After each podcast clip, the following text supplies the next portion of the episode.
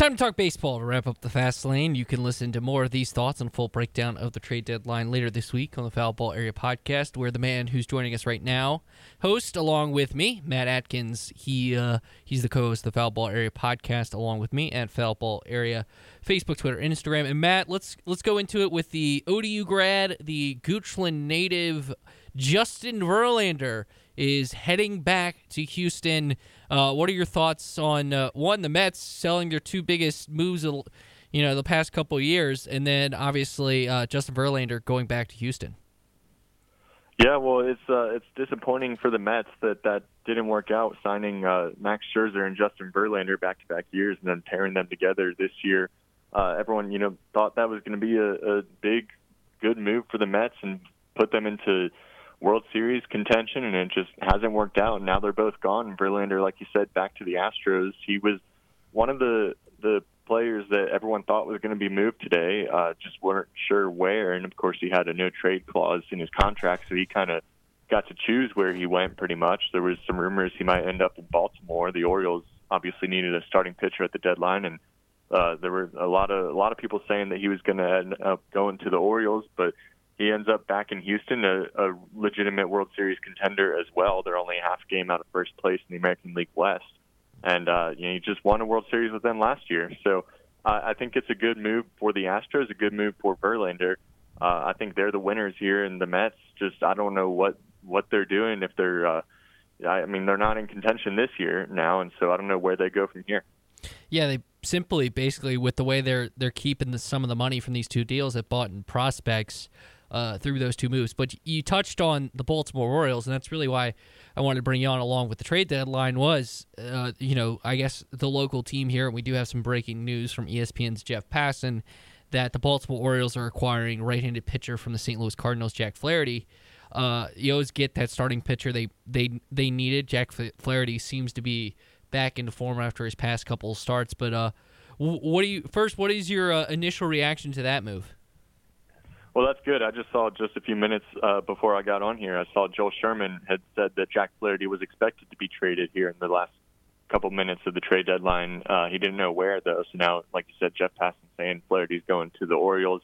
I think that's a good move because that's that's what the Orioles needed to do today is get a starting pitcher, go out there, bolster their rotation, and you know really strengthen themselves up for a for a postseason run for a, a shot at a World Series. And so I think that they accomplished that by getting Jack Flaherty. He's a, he's someone that we expected to be traded today. So uh, a little surprising that it took this long, but you know, like we said, the Orioles probably were hoping to end up with Verlander, and so then they had to kind of rethink some things and scramble a little bit and go after the next best pitcher on the market.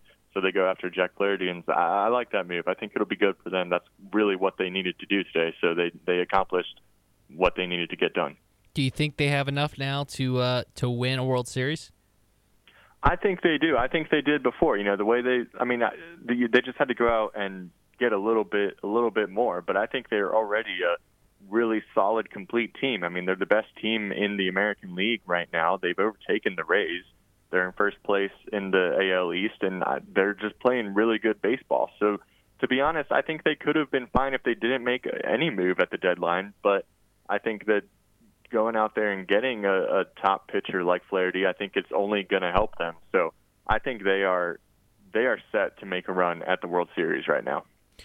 Was there a move you saw? And obviously, we still have five minutes left, and there's always a, a deal that gets in right at the wire. Uh, is was there a deal you saw? Um, you know, maybe it's uh, uh, Brad Hand going to to your Braves uh, that that you saw that you were, uh, you know, maybe your favorite deal of this, you know, trade deadline period? You know, it's been a little uh, a little lackluster for me. Obviously, we were all hoping for Shohei Ohtani to get traded, and the Angels came out last week and said they were keeping him. Uh, and so that was kind of the the big move everyone wanted to see that got taken away from us. And nothing else that crazy has happened. Um, I mean, I, I like Verlander going back to Houston reuniting him with the team where he just won a Cy Young Award, just won a World Series.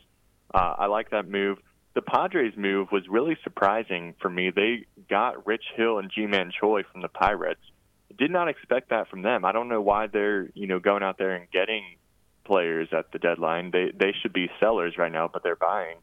uh, that was really surprising. So I don't know what's going on in San Diego. They are, I think, just five games out of the wild card, so it's not unthinkable that they could make a postseason run. But it's been a disappointing season for them. I thought they would have been selling, and you know they have a couple guys that I thought they would have gotten rid of, that they would have moved, that they're still holding on to. So the Padres have been a, a surprise at this deadline. So I, I, I guess that would be my favorite move because I just didn't see it coming. Them trading for Rich Hill and Ji-Man Choi.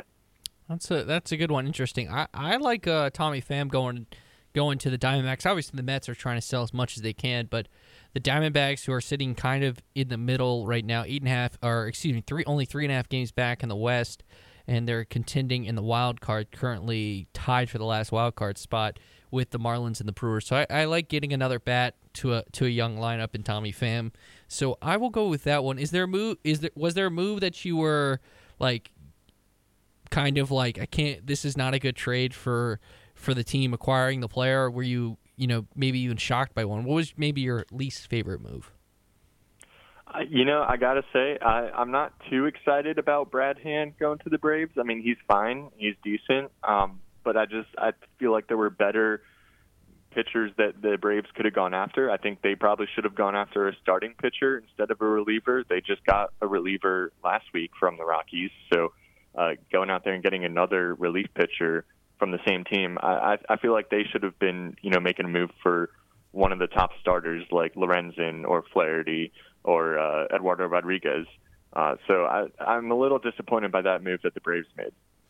Braves fan Matt Atkins doesn't like what the Braves did. The Yankees have only acquired uh, a a, a uh, relief pitcher from the White Sox in Keynan Middleton, and we won't even get into that. You want more reaction to the trade deadline? Listen to the upcoming Foul Ball Area podcast. Matt, uh, want to let our listeners connect with you? How can they do that?